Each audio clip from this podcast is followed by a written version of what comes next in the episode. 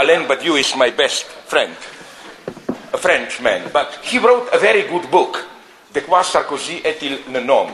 Of what Sarkozy, the president, is the name, where he just draws attention to some simple facts, which are, when we hear of France, we all think about French Revolution, equality, great enthusiastic movements, you know, but this is France which explodes every, I would say, 30, 40 years. In between, the France is a very opportunistic, conservative country. The thesis of Badiou is that if there is a figure which stands for what we call La France Profonde, the deep France, this traditional, it's Marshal Pétain. It's this type of... So, in other words, I was said not to say even much more bad things. So, for example, when French or other Westerners, but in this case French, come here and teach you about tolerance and civilization, no? Tell them simply like, you know, I'm sorry, but till now we were following, we here, all of you, and of us, Serbs, Albanians, we were following the other example of France, you know, like Cathars, you know that. This was the greatest brutal crusade. This is the arch model of ethnic cleansing. When under the pressure of the French king, you know, when was this? I think 12th century, they organized a crusade against the Cathars in Languedoc in the south, and this was like much more violent than the crusades to the Holy Land, which were all of a comedy, as we know. No, my favorite crusade is, I think, the second one, where they stopped on the way in Constantinople and robbed it, and then they went home. Why go further? No. But you know how that crusade functioned. Like, they were really simply killing them all. And if you want a formula of obscene theological ethnic killing, it is provided, but one of the archbishops, who was a crucial person, probably you know the story of the crusade, a city, Cathar city, surrendered to the French Vatican forces, and 60,000 people around, I think, and even the military were not so hard. The military came to that bishop, I'm sorry, don't know his name, but you find this in every history of Cathar crusade. He came to the archbishop, who was the politcommissar, ideological leader, and asked him what to do. The bishop says, kill them all. But then the general, brutal soldier, said, but wait a minute, around half of them are probably not Cathars, but our guys, still. And you know the famous answer, Dieu reconnaîtra les siens. Kill them all, God will already distinguish them as dead, who are ours, who are not. No. So, you know, don't let yourself be blackmailed by civilized West. You should exactly give them the opposite message. Yes, we have bad sides, we kill and so on. When we do this, we imitate you. Get a little bit of arrogance, my God. So, when I was talking with friends today, we had a nice idea about that poster which was mentioned yesterday. You know, cat and the dog, and why can't you live together? They do. No? It would be nice if you do it. I put money into it, my God. To do an alternative poster, which you then put on the walls where this one is side by side. The same shot, just like, I don't know how big the scene is, like probably it would be enough, some 10-20 meters behind. Imagine camera moving back, and you see all the trainers and whips, you know, to keep the dog and the cat the way it is. That's the truth, you know, the trainers behind who are them. So again, my favorite, and it shocked my friends. Now this will be very brutal, I warn you, but I think it's the moment of truth in it. In one of my early books, I used it when there was, this was earlier war, I think, in Bosnia. There was a, maybe you know the story, there was a round table on Austrian TV, yeah, it's a funny story, isn't it? Where three people were there. Bosniak, a Serb, and some stupid Austrian ecology, peacenik, whatever. And then the Bosnian and Serb were, okay, within their nationalist logic, both, but at least within that logic arguing, you know. One say, no, this land is ours because of that, blah, blah, doesn't matter. The point is that at a certain point, the ecologist, pacifist, thinking he did something deep, you know, like turned to both of them and said, but why are you hating each other? Why did you just say, basically, we love each other and let's live in peace, and so on? And then something unique happens, which gives me a little bit of hope that maybe we in Balkan are not totally lost. For a brief moment, you could see a kind of solidarity of the Bosnian and the Serb exchanging a glance like, who is this idiot? What is he talking about? And I think the only hope of us is these two getting together. Let's get rid of that ecologist pacifist and we will do something with our life. No?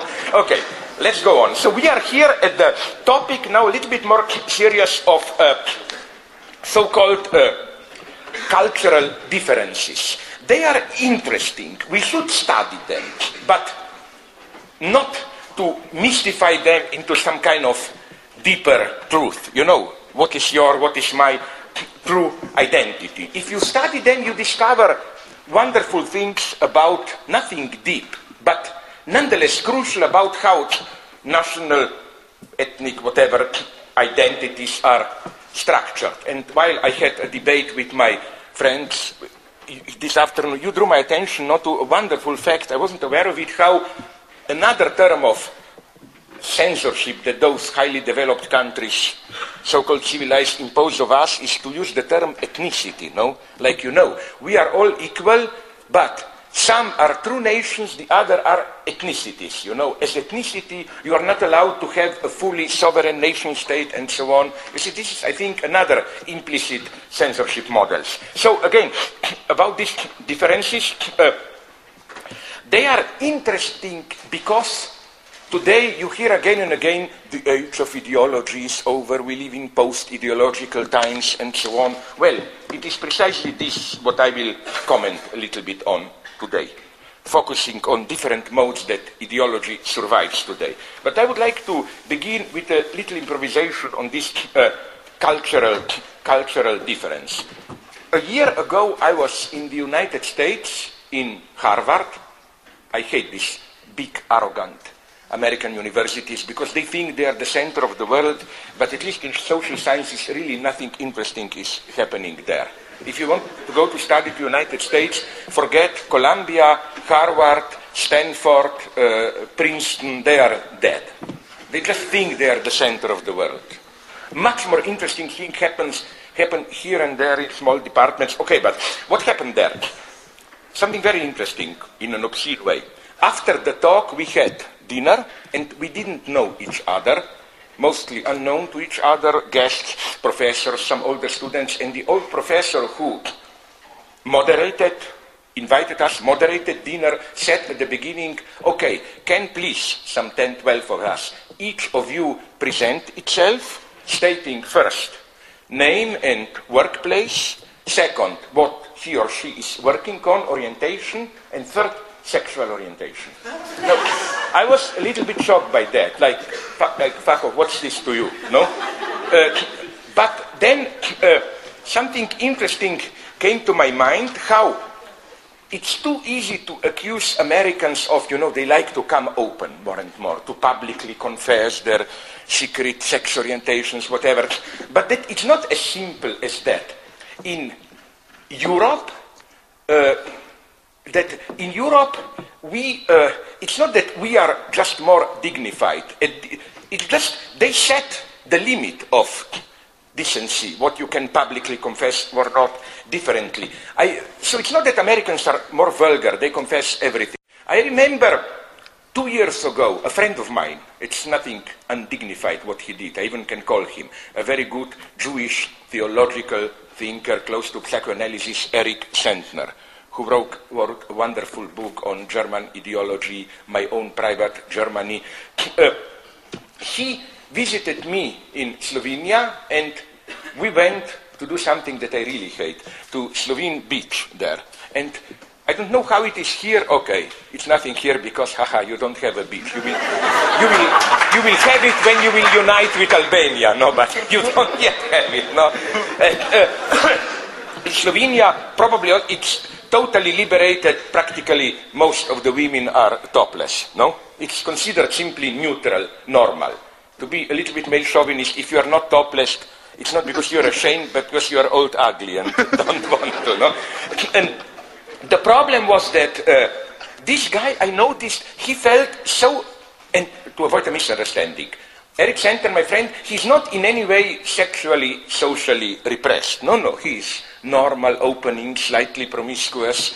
But nonetheless, he was terribly oppressed, you know, like all the time, kind of, this was too much for him. Like you see a breast there, you turn another breast. Like. So this is, I think, an interesting point. How, for us, you see, we both have our restraints. Let's not blame Americans who they are vulgar. We just set the standard or set the limit at a different point. In both cases, I think, it's not simply that one is more open than the other. In both cases, opening is another way to set a distance. If in Europe a woman goes topless, the message is not come and fuck me or what.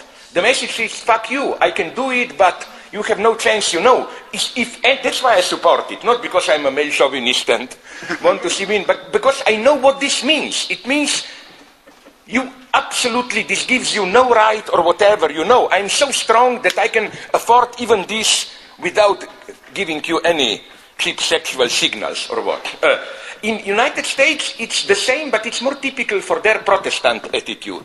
There, you can confess, say, but in this way, you know, you just confess it, but how to put it, the very fact of saying it publicly means, but I keep my intimacy to myself, it's of no concern to you. You just abstractly say, I don't know, I'm bisexual or whatever, and it's, you totally, how should I put it, it's in a way, almost I would say slightly depressing, because you totally desexualize sexuality itself.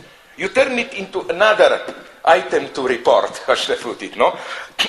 So, again, I'm not a naive Wilhelm Reich leftist who claims, you know, let's open it, permissivity, and so on. My formula that I really like would have been maybe the formula of, you know, the American writer Gore Vidal. He's relatively well known. Okay.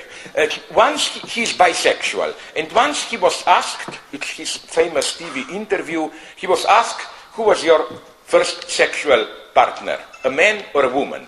He gave a perfect answer. He said, I was too polite to ask, you know, before. That's the attitude we need.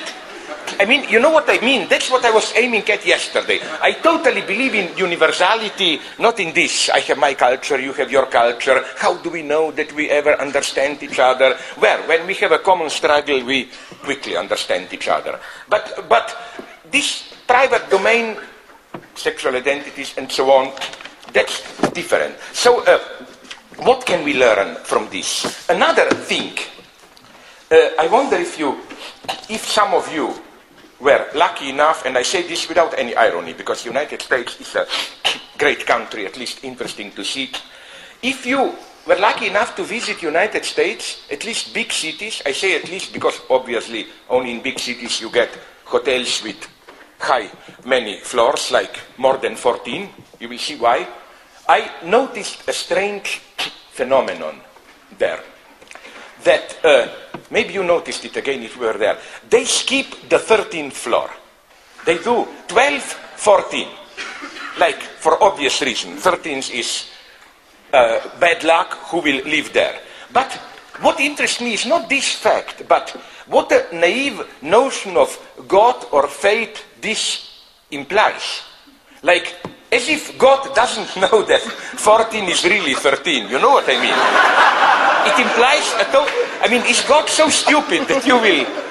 Like, there is a similar story from Slovenia which happened. My ex-friend, I underlined 3 times ex, because now I think he should be arrested. Igor Bavčar, who was head of that famous committee for liberation, dissident, whatever, told me that when he became, after elections, the Minister of Interior, and this was still the early populist phase of democracy, so people addressed with all their difficulties the politicians, and she got a report from an old lady living on number 13 in a suburban house, and she wrote him a letter claiming that strange things happened to her. 3 times his house was broken into, windows were broken, a continuous series of misfortunes. And she told the minister she thinks that this must be bad luck because of the number 13. So could he, the minister, she was asking him, arrange to change the street number, no? To, I don't know, 11A or 14 or what, no? And then he told her, the minister, because then he called her back and told her, why don't you simply paint, do it yourself without bureaucracy? Paint, I mean, with black painting cover 13 and paint 14 or whatever. And the lady told him, I already did it, but it doesn't work, you know. You know? Like, this is a more interesting notion of God and faith, that you cannot cheat God so easily, you know. God only respects it if it's done properly, bureaucratically done, you know. It must be the state decision, how should I put it, no. You cannot just... Americans don't get this, I claim. They think their logic is, if you do it as in the hotels, no. But now let me be more serious. This is what we would have called the lack of tradition of collective substance. Americans think that all form of collectivity is just expression of individuality, which is why basically it doesn't matter. You can put it there, 12, 14, and be, because I think this has to be linked to another strange thing that I noticed there. In Europe, now, don't embarrass me. I don't know how it is here, but what I saw in these 2 days in your hotels, you are here like the most of Europe. That is to say, you start with ground floor, which is 0, and then first floor is already 1 up, and so on. Probably you know that in United States of America, they count differently. They start with 1. So, first floor means no stairs, you just enter, and you go up. The problem is the same here, I think. They don't know what is 0. To put it in totally abstract terms. For them, 0 doesn't already count as 1. How should I put it? Because 0, which counts as 1, is precisely what in Lacanian psychoanalysis we call the big other, the substance. They immediately start counting. So which is the correct solution? I'm not saying Americans are wrong. I found the correct solution in Poland, Warsaw, where I was incidentally, I came practically from there here 5 days ago. In a big hotel where I was staying, I discovered the right solution. And this will bring me to the conclusion, if I will have time of today's talk, something about Alain Badiou, our friend, French philosopher, and his ontology. You know how do they have it in Warsaw, at least in the hotel where I was? They start with 0, of course, because 0 is ground floor. You don't. But then they immediately go from 0 to 2. And I had a nice philosophical lesson from an old gentleman who was, how do you call it, the janitor, the guy who, in expensive hotels, it's too undignified for you to press the buttons, so there is... And I asked him, why this? And he gave me a, my God, a perfect philosophically correct answer. He says, the ground floor should be 0 because there are no floors. Of course, it's 0.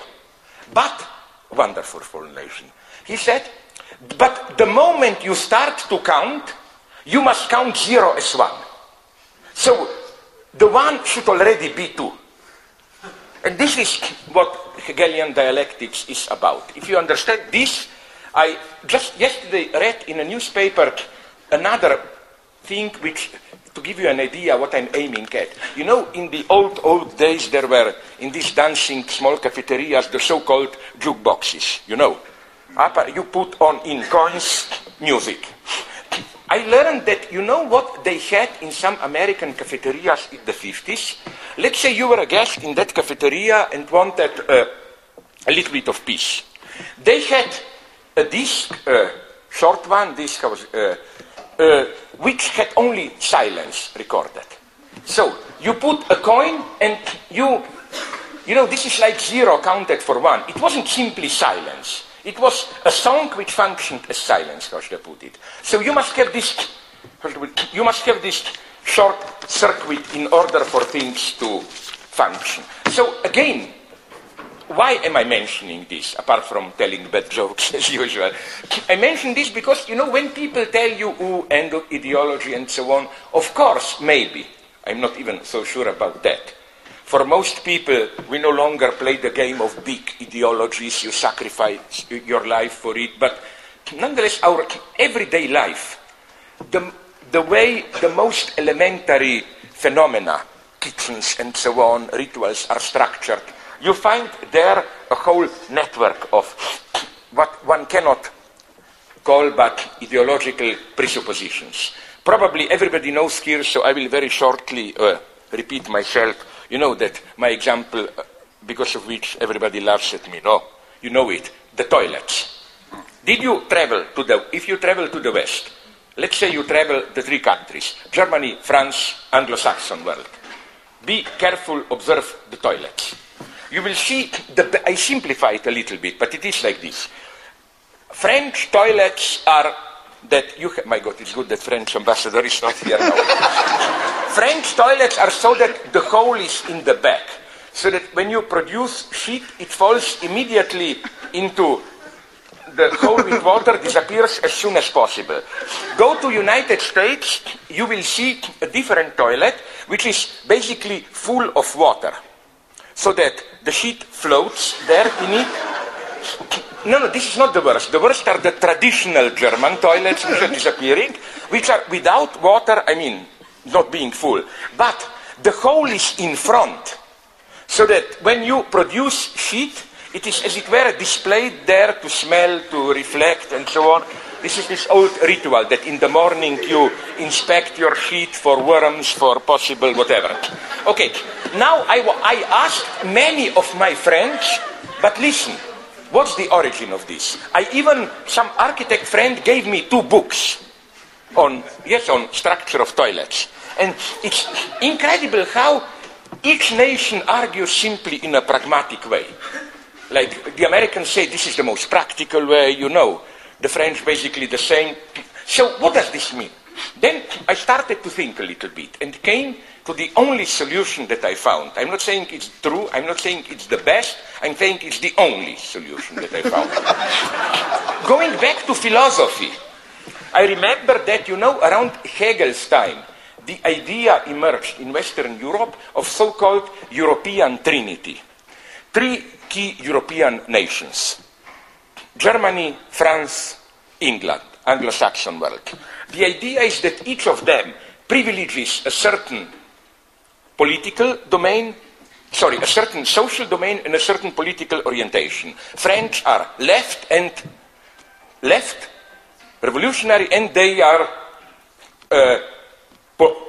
political. Their big thing is politics. Anglo-Saxon world is, of course, economy and moderate, middle, pragmatic. Germans are conservative and Dichtung und Denken, no? Thinking, reflecting, and so on. And then, my God, it did strike me. That's it. Listen, the French one, shit, liquidated, disappear as soon as, radical.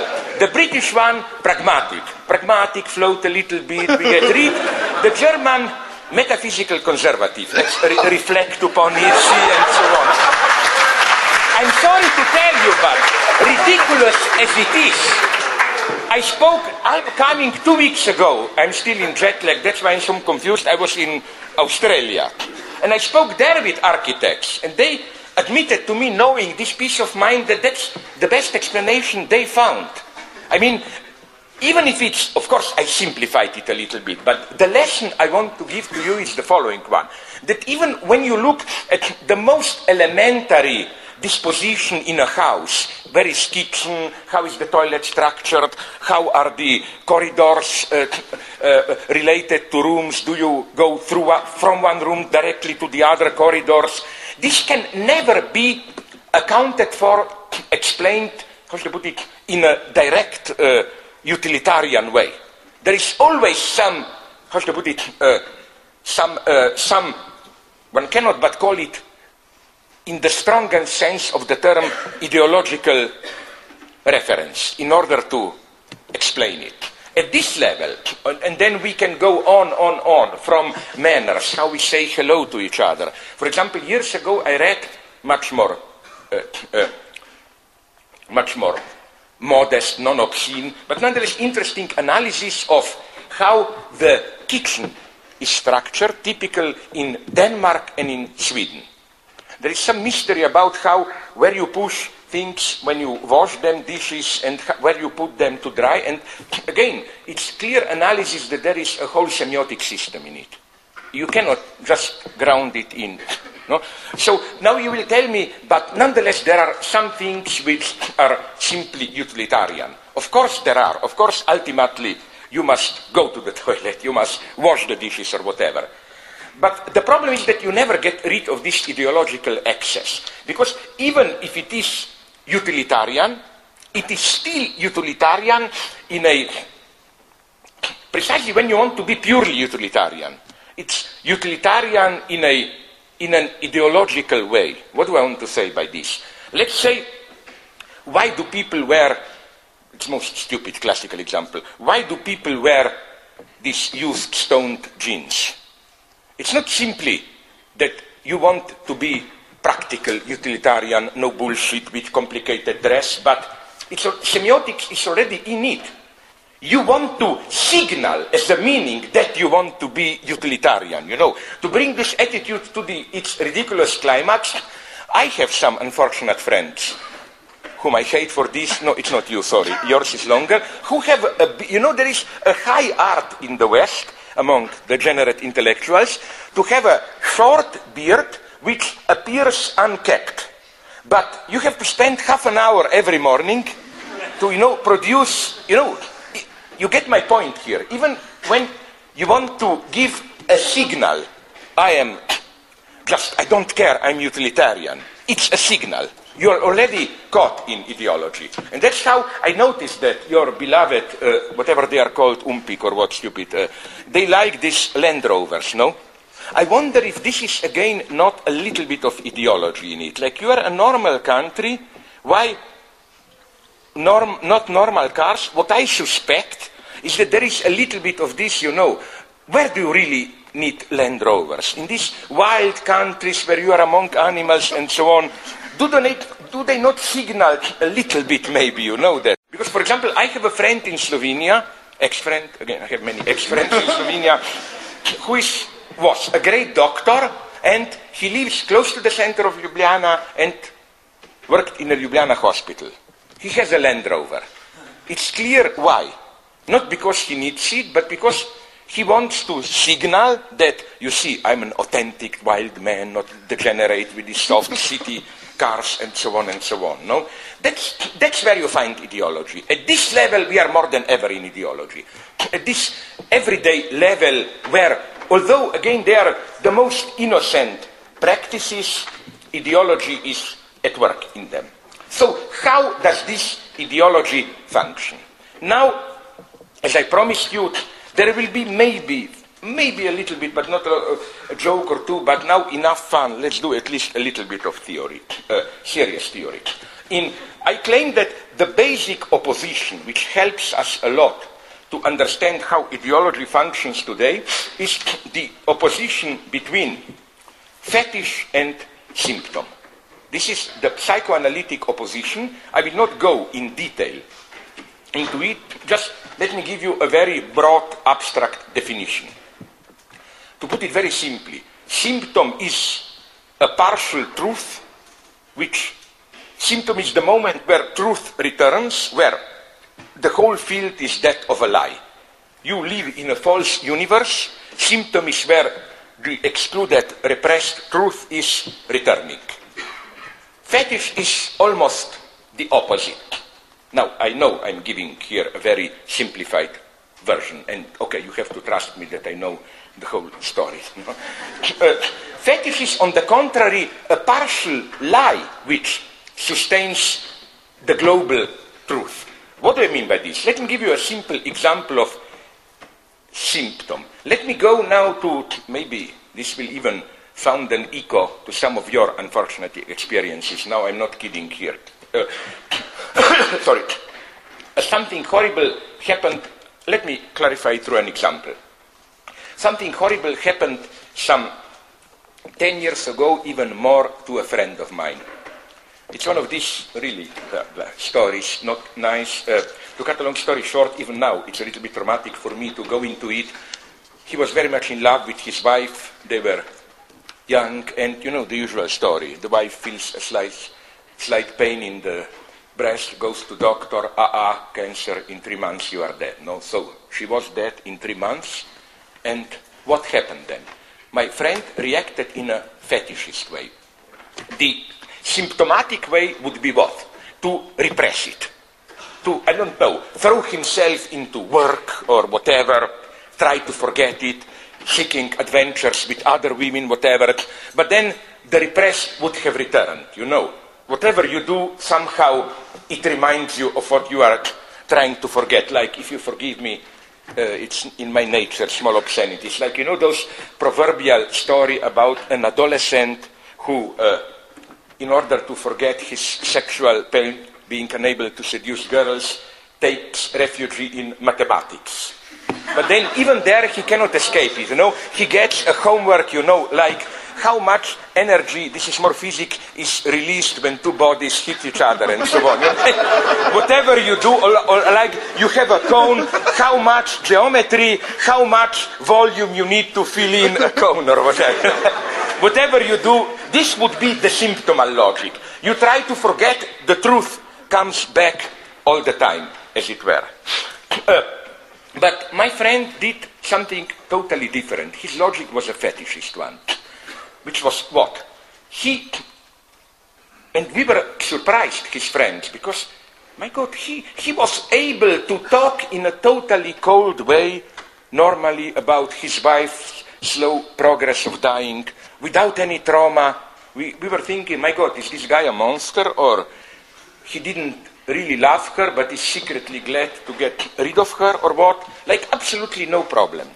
Then it took us a couple of months to discover the key to it. Do you also have them? Are you degenerate enough to, degeneration means development, to have this totally disgusting, for me, habit of having as home pet animals, how do you call them? Hamsters, you know. Yeah, okay. All the time he was talking about his wife, he was playing with his hands and legs with a small hamster, who was the favorite pet object of his wife.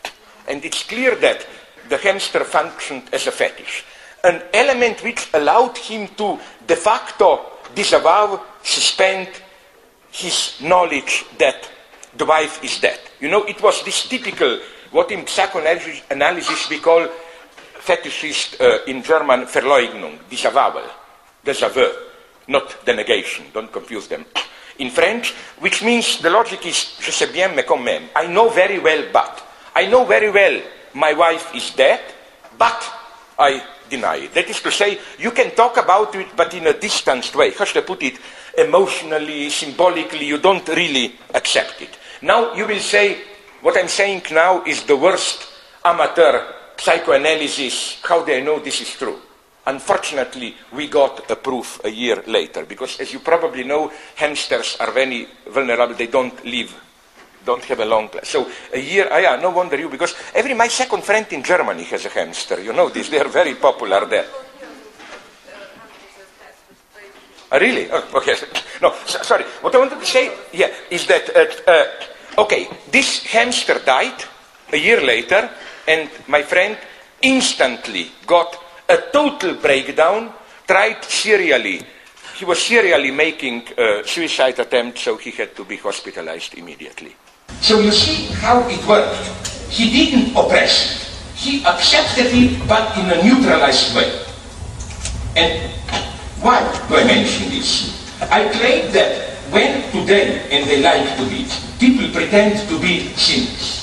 You know, like, I don't care, brutal reality, I accept it. You should always ask, that I'm realist, I have no illusions. Okay, okay, where is your hamster? You know, like, I claim that all cynics have. If you look closely, for example, this hamster can be, for example, today naked adults I'm not talking about sexual morality, but pretend to be brutally permissive, open, you know, group orgies, whatever, promiscuity. Usually the hamster is their child. They're totally horrified by the idea of their child learning about it, no? Literally, if the child learns, all their universe collapses. Somebody must not know. They need a naive gaze, as it were, outside. Or one big ideological hamster today, I claim, is in the West among enlightened capitalists, what I ironically call Western Buddhism. It's kind of a vague Dalai Lama, Oriental spiritualism. Why is it a hamster? Because, let's say you are a brutal, effective businessman, playing the market game, and so on. Of course, if you pretend to be human, at the same time, you cannot function in this way. So your hamster becomes, this is why incidentally, I read in an analysis that while working classes are still Catholic Christian, the majority of ultra-rich, especially if they are the new Bill Gates type digital rich, are mostly some kind of enlightened Dalai Lama, Oriental Buddhists, how should I call it? No? Why?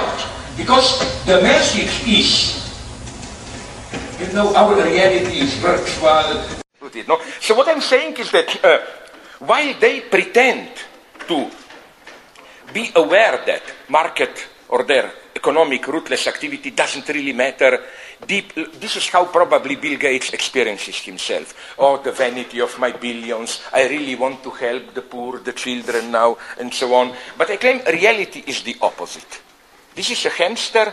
They use this to disavow the fact that their reality is what they are doing, not in this fake spirituality, and so on and so on. So again, my argument against cynicism is that it doesn't work.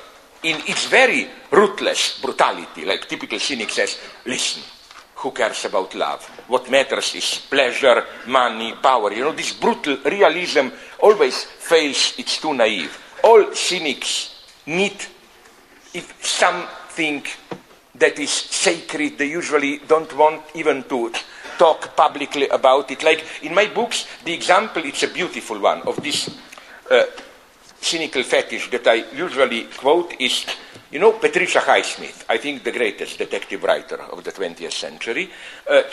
She wrote a wonderful short story called The Button. Button, like what I don't have. It's about miserable New York middle-class guy who is relatively successful in life, happily married. The problem is that his child is a Mongoloid. How do you call it? This really retarded. Okay, it's politically incorrect term. Sorry? Oh, yeah, you are more political. No, I'm brutal here. Mongoloid, sorry. The furthest I will go is member of the country between Russia and China, you know, if this makes it more politically correct. No, political correctness is not my good side. Okay, what I want to say is that, so really, handicapped child, you know, just smiles stupidly, cannot even talk normally. So out of total despair, one evening he goes out, sees a homeless guy alone in the street who approaches him asking him some money, and all his frustrated fury explodes. He beats this guy to death, takes one button, puts it into his pocket, and his life is changed. From that one on, this is his fetish. Here, at least once I did strike back, and this from then on, whenever he is desperate at his child, he just touches the button. Okay, I did strike back once, it's not hopeless. And the paradox is that even his relation to his child gets much better, he can educate it a little bit, and so on and so on. So, you see how differently they function. Fetish is a lie which allows you to sustain the brutality of social reality. So, on the contrary, symptom is the truth which undermines the lie which you live. In this sense, you know, don't underestimate the fetishists. They are not idiots. They are not people who, I don't know, are fixed on a leg and then think only about that or not. They can be extremely realist because fetish allows them not to be too much affected by it. So again, these are the two basic coordinates. Where my idea is that the traditional ideology functioned as symptom, in a symptomal way. Like you had the general propositions, all men are equal, and then upon a close analysis you find symptoms which belied it. Like, you know, this classical Marxist analysis. All men are equal, but then you look closely and you see that in this apparently general definition, some men are more equal than others, how should I put it? All of a sudden you see that all are equal, but women are not really as equal as men, children are not, foreigners are not, primitives so-called, criminals are not, and so on, and at the end, not many of them remain. No, so here you do the symptomal reading. When a liberal tells you, human rights, this is the standard Marxist praxis, no? To demonstrate how secretly, in this apparently universal definition, a certain strata, sex, whatever, is privileged. Like as every, and they are right here, as every member of Oriental countries will tell you, the very list of West European human rights accentuates individual choice at the expense of collective identity, so it already implies a certain individualistic society. It's not really neutral. Or then we can go into sexuality, although there things are more tricky, I think. More tricky in the sense that, you know, for example, one of, and I think this is bad feminism, one of the feminist critiques of human rights is that they rationalize the subject too much. They emphasize reason at the expense of emotional ties, and in this sense they privilege masculine against feminine identity. But I think if you accept this, you buy another terrifying cliché, which I think is, from my experience, maybe I live in a crazy society, but among the people who I know, men are crazy, irrational, you know what I mean? Women, so, you know what I mean? You privilege already certain cliché here. So, but okay, doesn't matter. What I'm saying is that this would be the classical functioning of ideology. Today, more and more, we are getting the fetishist functioning. Cynicism, public cynicism, connected with this secret fetishist belief. Now I will, but here we should develop things further and introduce two types of fetishism. I think it's crucial to distinguish them. We have first this, let's call it permissive cynical fetishism. This is, I claim, typical of highly developed societies. No, like you are cynical, orgies, whatever, but you have your secret which in your eyes makes you authentic. You know, this is typical brutal rich man's, like I exploit you, beat you, and then, but secretly, oh, but I'm really doing for my son, for my family, I'm secretly good, whatever. Okay, but there is another kind of much more brutal fetishism, which is recently gaining ground, so-called, let's call it, potentially fascist populist fetishism.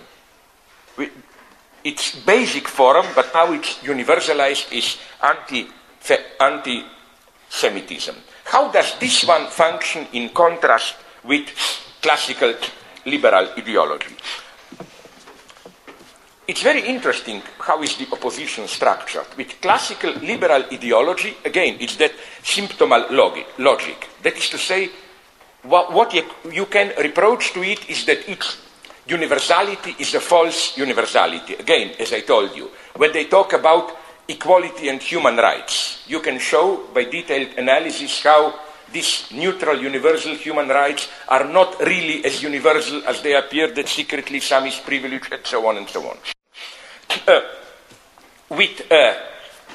Let's take now the typical example of this fundamentalist, populist, fetishist logic, anti-Semitism. There, to put it in very simple terms, you have basically a reference to, let's call it, social antagonism, class struggle, and to save the notion of organic community, you project, displace, as it were, the origin of evil instability into an intruding outsider. No? Like you say, it's all fault of the Jews. In this sense, you avoid the fundamental fact that it's our society itself, which is in itself antagonistic, and so on and so on. What is the difference between these two? If you listen to me carefully, even if you didn't, you got it. To put it in very naive, moralistic terms, in the first case, liberal symptomal functioning, we have, I'm putting it very naive, the good, true side is on the surface, hidden beneath it is the bad side, to put it very naively. That is to say, explicit ideologies, equality, justice, who wouldn't agree with it? But then, if you look closely what is behind it, it's exploitation, women are disprivileged, other races, and so on and so on. So, you have to argue in a critical way against the apparent false universality, against the appearance, for the hidden truth beneath. With fascist anti-Semitic populism, it's the opposite. It is the ultimate goal, to put it naively, which is a good one. Okay, a good one. Like an antagonistic struggle against exploitation. The lie is at the surface that as the cause of this antagonism, a Jew is picked out. So you got it. How should I put it? In the first case, the progress is from appearance to what is behind. Like you say universal human rights, I say, haha, what is hidden behind is. On the other hand, it's the opposite. I say, Jews are responsible. You tell me, sorry that but I gave you the more honorable, less disgusting position. You tell me, but don't you see that when you are attacking Jews, you are really attacking, I don't know, financial exploitation and so on, and you are just targeting the wrong guy, as it were, no? But your ultimate goal is, okay, this is the classical Marxist, still valid, I think, even liberals would agree with it, analysis of fascism. You know, this old formula, which is correct one, that anti-Semitism is socialism of the poor, or rather of the stupid, you know? Though people who feel spontaneous aversion against capitalist exploitation and so on, but find the easy way to put the blame on the scapegoat, on the Jews. Now, why am I mentioning this? Because something very interesting of which psychoanalysis can teach us a lot happens here. Although one would have thought that it is much easier to undermine the second position, like if I am anti-Semitic, it should be relatively easy, should have been for you to teach me, but can't you see, when you talk about the Jews, you are really projecting onto them what is, Jews are just an empty vehicle, container, for all that is wrong in our society. It seems evident to us who are not in it.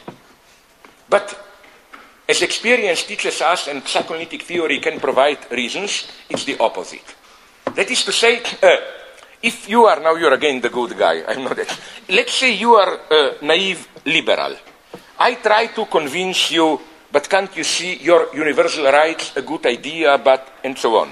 Usually if you're an honest liberal, it will be relatively easy to convince you. No? You will say, oh my God, yes, maybe. And then you will either become a more social liberal or we should do something, yes, to really include women. No, although it's, I found it difficult, you in this role. Or you will go into cynicism. No, you will say, wait a minute, I'm aware this is enlightened cynical liberalism, where you say, this is more natural. When you will say something like, oh, I know, but listen, we cannot really afford true equality. People need something to be duped. Lie is necessary as a social principle. Now, you think I exaggerate here. Haha, look at films. Why was The Dark Knight? Did you see it? I didn't. It's boring. I just saw the beginning and the end. But nonetheless, this the last Batman film. Yeah. Why it's so interesting? oh my God, it's a disgusting film, because, you know, it's very dangerous ideologically. No wonder people around George Bush, president, I read, liked it. You know what happens at the end? At the end, lie is asserted as a fundamental social principle.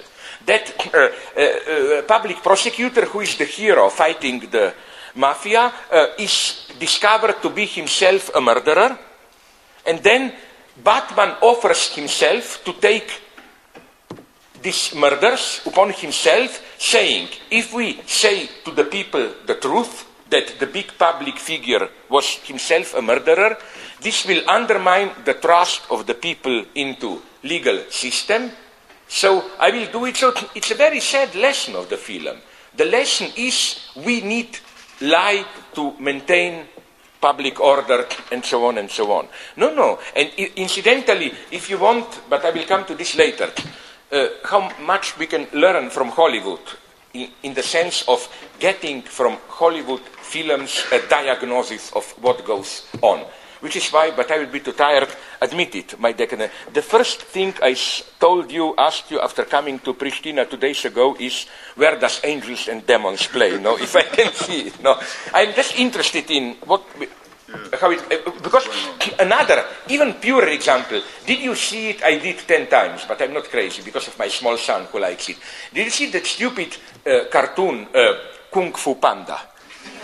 Pure ideology. Why? Just... This is this fetishist, ironic disavowal at its purest. How does the film function? Just remember.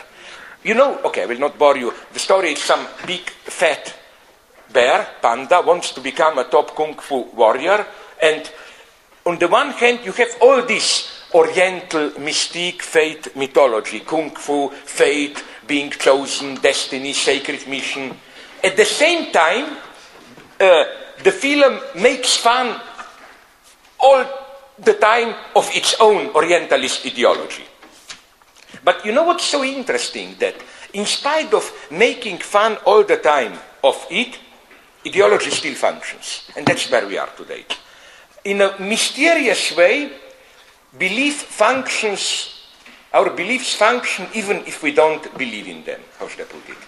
You know who, I quote him in my last book, which I hope you didn't read, so I can repeat the story, that Parlak's view, a wonderful anecdote. Did I mention it yesterday, Niels Bohr? I didn't, I hope. Okay. You know Niels Bohr, quantum physics, Copenhagen. There is a wonderful anecdote about him, I think, which is the best formula of how ideology functions today in a cynical mode.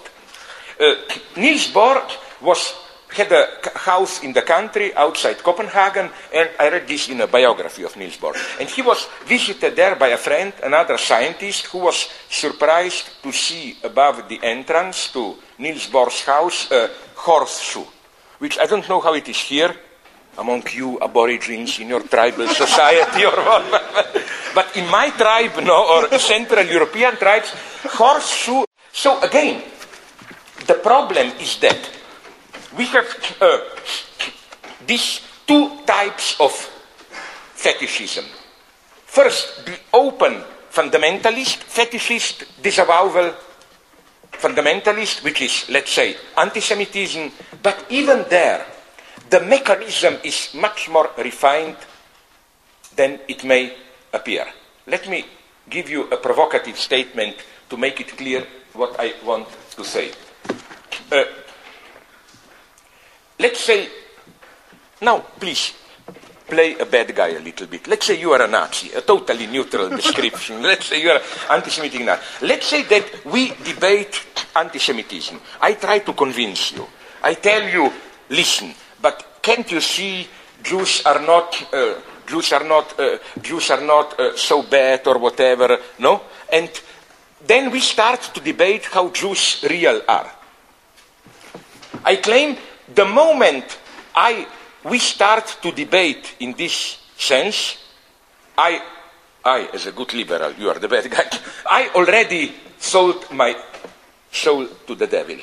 Why? Because the moment I accept this debate, the result is always reality is mixed. Like, and I shocked some American friends when I claimed this, but it's like you will say, I will say, why do you claim Jews are financially exploiting us? where, let's be open, probably some Jews were very rich in Germany and were, in this sense, exploiting Germans. So you would be able to claim, wait a minute, maybe I exaggerate a little bit, but you cannot say it's totally not true. Or one of another standard topic of German Nazi anti-Semitism was that the Jews control our media. You will be able to say, which is true. 70% of the journalists were Jews. So what can I say? You will say Jews are seducing our German women. Well, I hope they did, how should I put it? Among others, not only. You know what I mean? The moment you accept the debate at the level of facts, now I'm the bad guy again, you are absolved of being I confuse the terrain. Why? Because when you here see the Nazi anti-Semitic image of a Jew, the true question is not, are Jews really like that? That's not the question. The question is, why does Nazism need this figure of the Jew to function, to sustain its ideological edifice, independently of true or not? I follow here Jacques Lacan, who proposed a wonderful formula, crazy. He said, it's a little bit male chauvinist, that's why I don't like it, but it's a wonderful formula.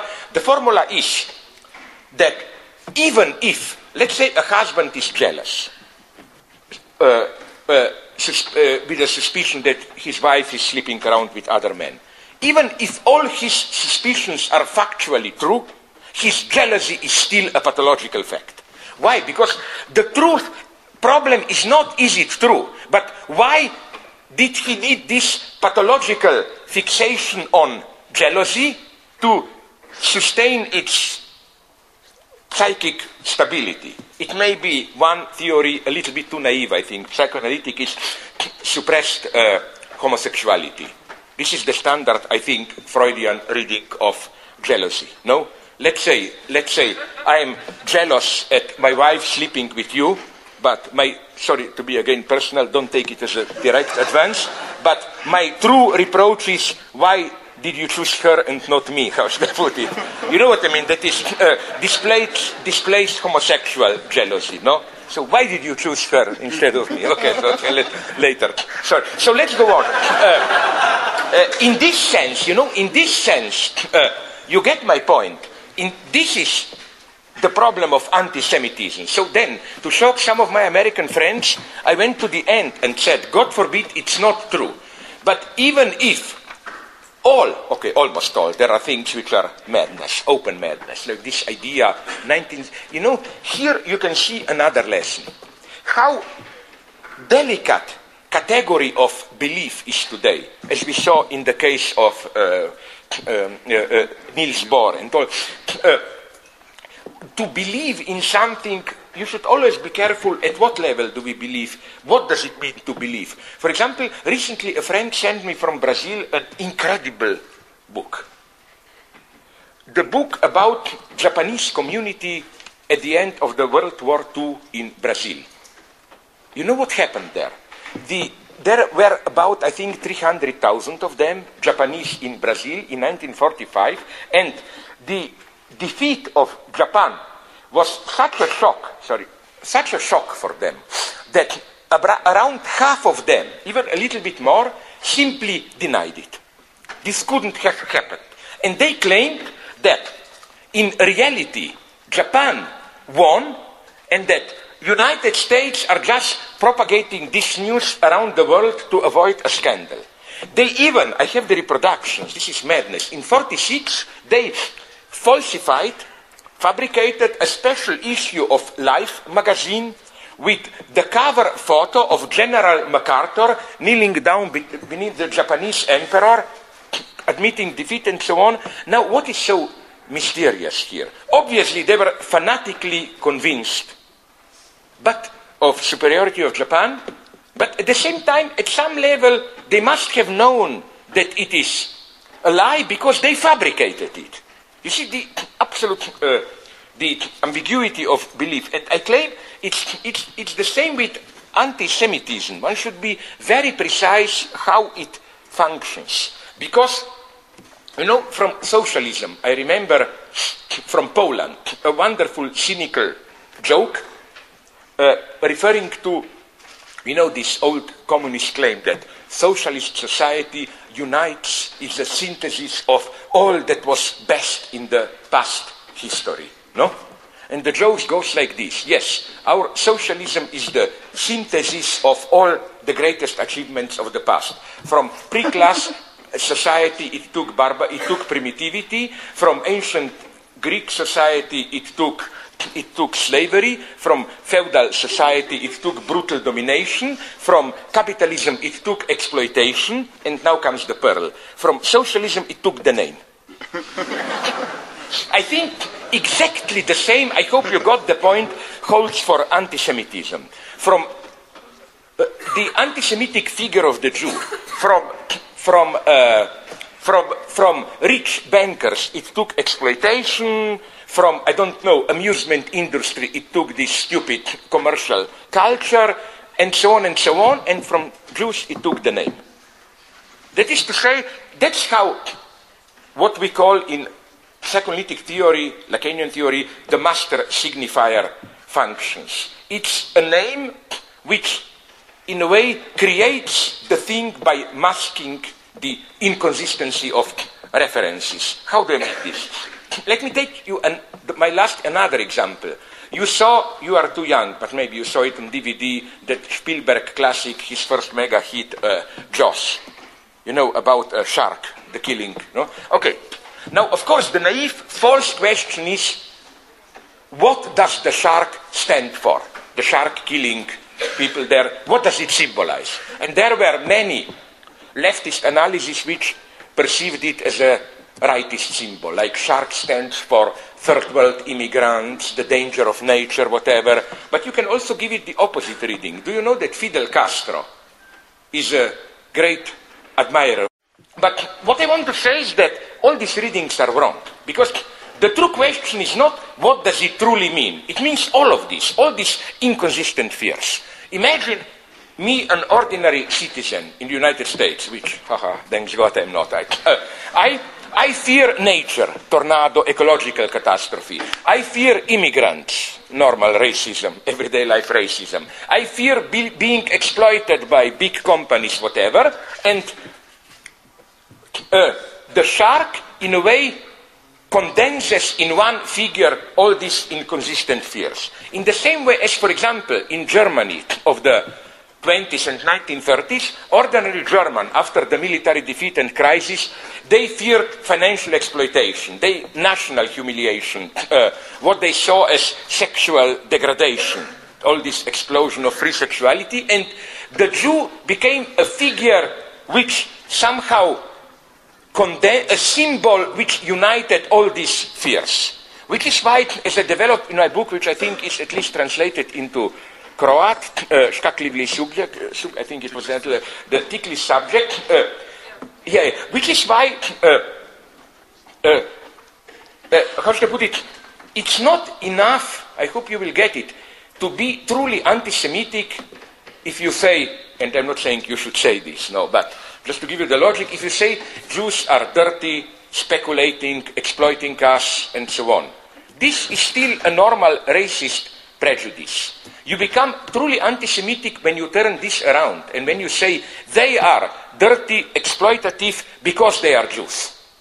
You know, as if being a Jew is the mysterious X behind which, as it were, explains all of it. This is the logic of fetishism at its purest.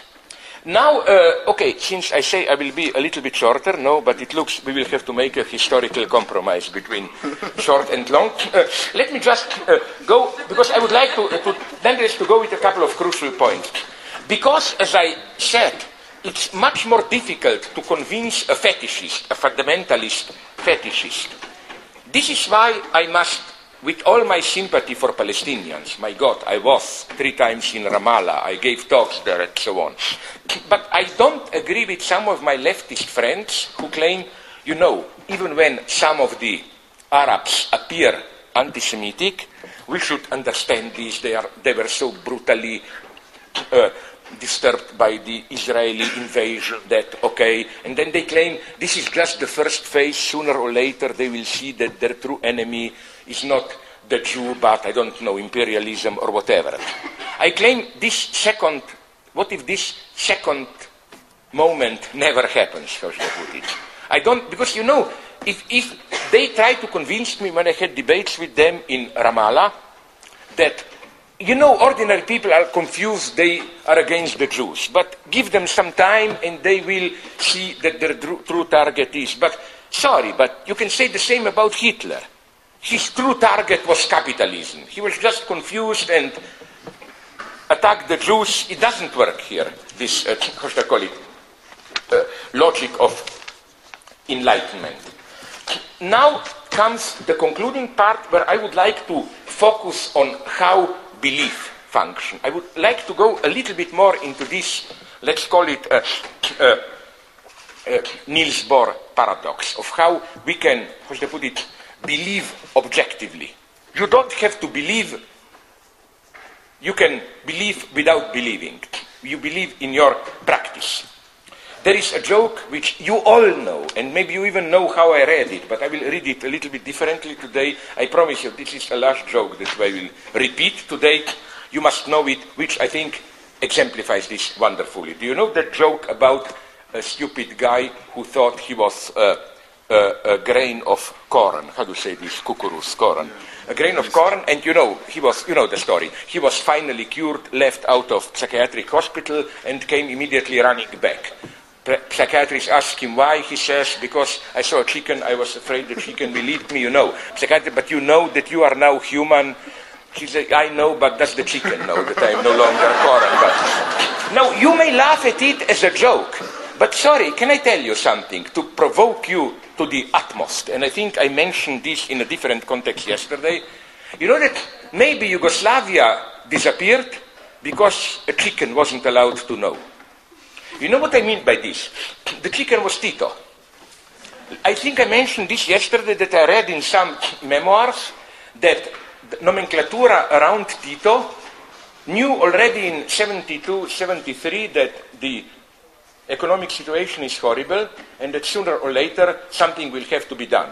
This something, of course, would and did involve fall of the standard of living and so on. And what I read in this, I even don't know who the author is, one of these old Serb guys who now want to get some money selling memoirs, that then the top nomenclatura around Tito came to the conclusion that, but my God, if we make this public, Tito is old, he will die unhappy.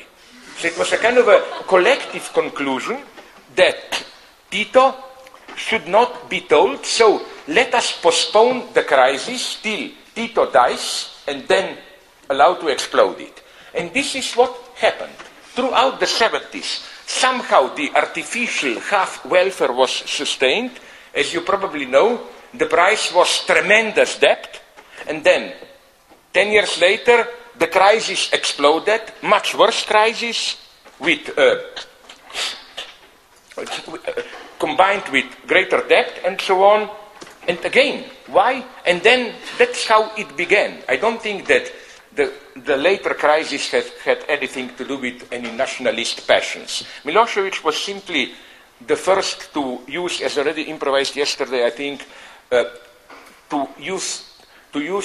this crisis presented a problem to communist nomenclatura, no? How to legitimize itself. And the only option, almost the only, not quite, was to play the nationalist card, no? And Milosevic perfected this formula. Nomenclatura can survive if it makes a pact with great writers and all those horrors and so on. But look at the fundamental paradox, which is, again, literally, it was the structure of this joke. Tito was a chicken who shouldn't yet know.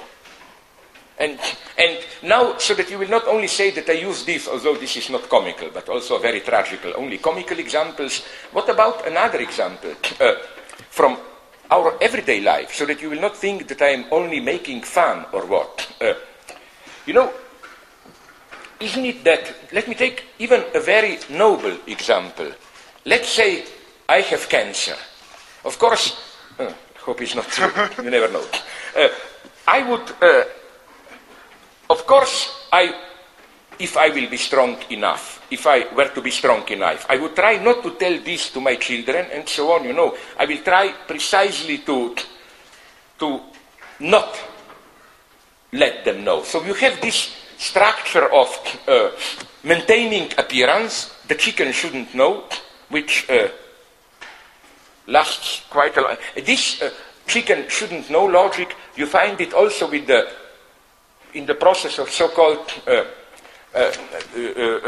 Potemkin's villages, you know. I don't know how it was here, but I know in Slovenia, when it was known that Tito will visit a certain village, you know, the street was paved. This logic of Potemkin's village, where the leader is the chicken who shouldn't know, was brought to its extreme, I heard, towards the end of the 50s in China, when there was hunger, and Mao Zedong said, I read this in a very anti-Maoist book, those memoirs by his personal doctor, making it good, not like, okay. Now, so what I wanted to say here is, which is the underlying structure here? Now, to finish, I want to convert you a little bit to Marxism. I claim that the Capital of Marx is still actual at this level, especially that old-fashioned, nobody reads it today, chapter on so-called commodity fetishism. What is Marx saying there? Something very precise. He is not saying that fetishism is our illusory misperception of how things really are. He's saying the exact opposite. Look, here is the very first two sentences of that subchapter, you know, towards the end of the chapter 1 of Capital, commodity fetishism and its secret. It's a well-known passage, but listen to it. A commodity appears at first sight an extremely obvious, trivial thing, but its analysis brings out that it is a very strange thing, abounding in metaphysical subtleties and theological niceties. Are you aware what Marx is saying here?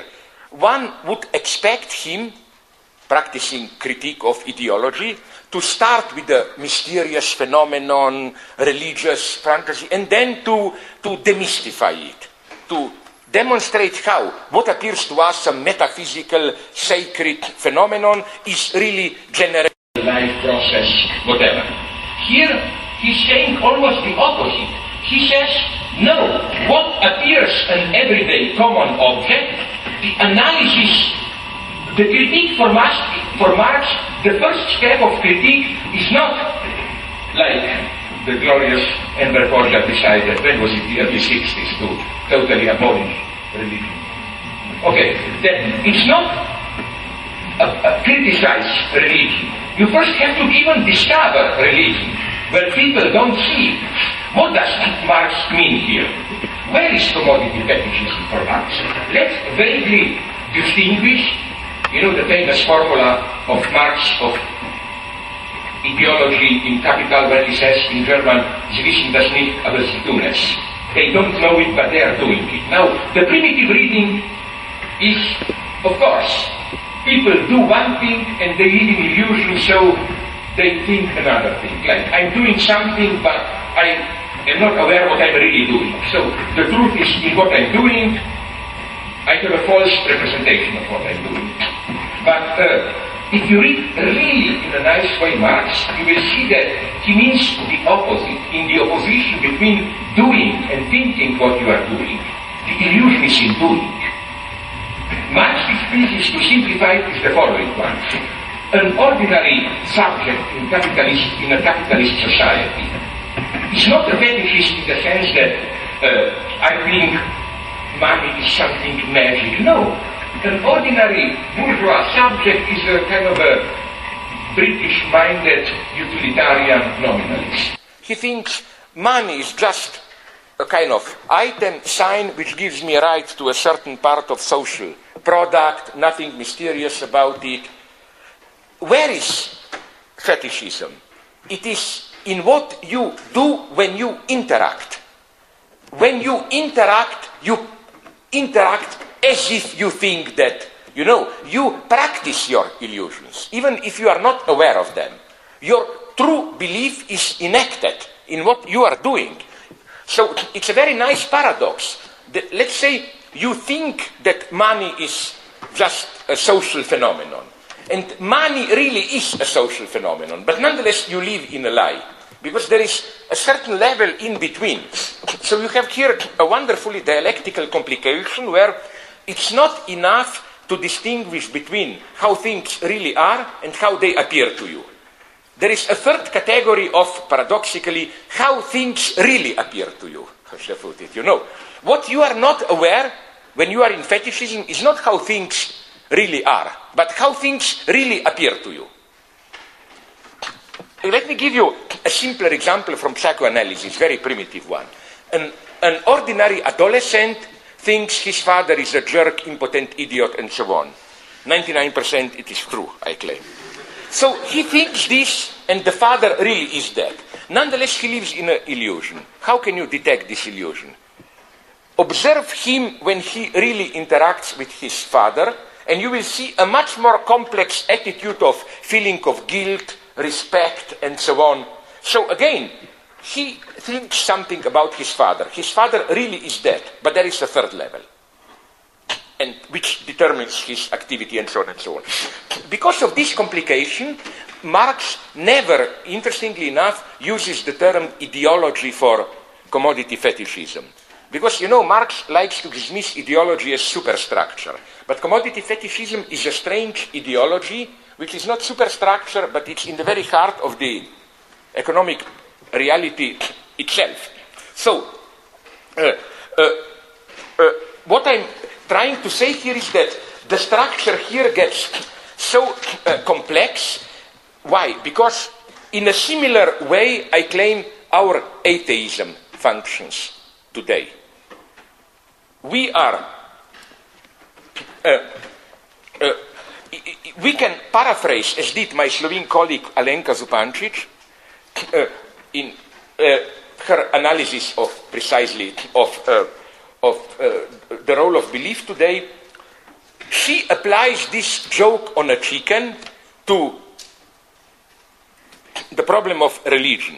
And she says, she gives a wonderful example. She says, let's imagine a society of enlightened atheist terror, where a certain person is submitted to this ideological pressure and is finally convinced not to believe in God. There is no God. God doesn't exist. Then he is dismissed and he comes running back and say that he is afraid of being punished by God. Then they tell him, but you know now that God doesn't exist. He answers, yes, but does God know that he doesn't exist, you know? And I claim that this is now a long story. This is why I dwell so long in Christianity as an atheist. When people ask me, what are you? I claim I'm a Christian atheist. Because as my favorite theologist, Gilbert Keith Chesterton, developed, in Christianity for a brief moment, God himself knows that he doesn't exist. You have this moment, you remember that crucial moment of Christianity where, you know, on the cross, this Eli, Eli, lama sabachthani, you know, where Christ, the dying Christ, addresses God, Father, Father, why have you abandoned me? This is a great problem for theologists. Every time that I debate with a priest or whatever, I ask him a simple question. How are we to read these lines of Christ? Does it mean that Christ really was in despair? Or does it mean that it was just a spectacle for us humans? Now, both possibilities are a catastrophe. Because if Christ, it was only to impress humans, then we have a very obscene version of Christianity as basically God wanted to impress humans and stage a spectacle of the suffering of his son, but in reality it was all a joke and the son knew, okay, let's pretend that I suffer, but hide that, in 10 minutes I will be back up with you. So, but if Christ really thought he is lost, then don't forget, Christ is not a symbol, a messiah, Christ is a living God. So, God himself was desperate. For a brief moment, let me go on. So, the origin, if you want to have the best of Christianity that we need, or even of this, the founding text of all three religions of the book, Christianity, Islam, Judaism, is for me the book of, how do you call it, Job, the guy who was screwed up and lost everything by God. Job, you know, in the Old Testament. Why is this so shocking? This is, I think, the greatest text single. Because what happens there? Read it really closely. You know the story. This is, I think, we should dismiss this. This is probably some pagan joke later inserted. The beginning is wonderful, but it's too cynical. You remember that after dinner, drinking coffee, whatever, God and devil debate. God says, haha, I have one who is totally faithful to me. And then God makes a bet with devil. But that's, let's forget this. What happens is this. Okay, things go bad for Job. No? He loses, and it's nice to read the Bible. In this series, he loses his goats, his cows, his wife, and so on. No? That's the Bible at his best in this series. But the crucial thing is that then he is desperate. Then three ideologists come. Remember, three theological friends. What do they try? They try to convince him, each of them, that his suffering has some deeper meaning. That's all. The first one tells him basically, God is just, so if you suffer, you must have done something, even if you don't know what, you must be guilty. The second one gives a different story, God is testing you, you will be rewarded, and so on. And incidentally, this is the mystery, here you see the limitation of the Bible, at the end, Job is restored all, no? But what happens with his wife and daughters and so on who died? No, they are, somehow they disappear from the picture. No, they are not restored. Okay, but let me go on. So, and Job, what is the greatness of Job? You have to read carefully the Bible, the book of Job. He does not insist, I am not guilty. He just insists on, I don't accept that my suffering has any meaning. You know, he rejects this religious justification of, oh, if you suffer, it has a deeper meaning, and so on, and so on. So then comes the most beautiful moment. When God arrives, you know, he says something wonderful. He says, and this is, I think, the greatness of Judaism. Basically, God arrives and intervenes. It's a little bit like, did you see that wonderful scene in Annie Hall, Woody Allen? When, at the beginning of the film, they wait in line, Woody Allen character and his friend, and debate some theoretical point of Marshall McLuhan. And then Marshall McLuhan comes and says, no, you are totally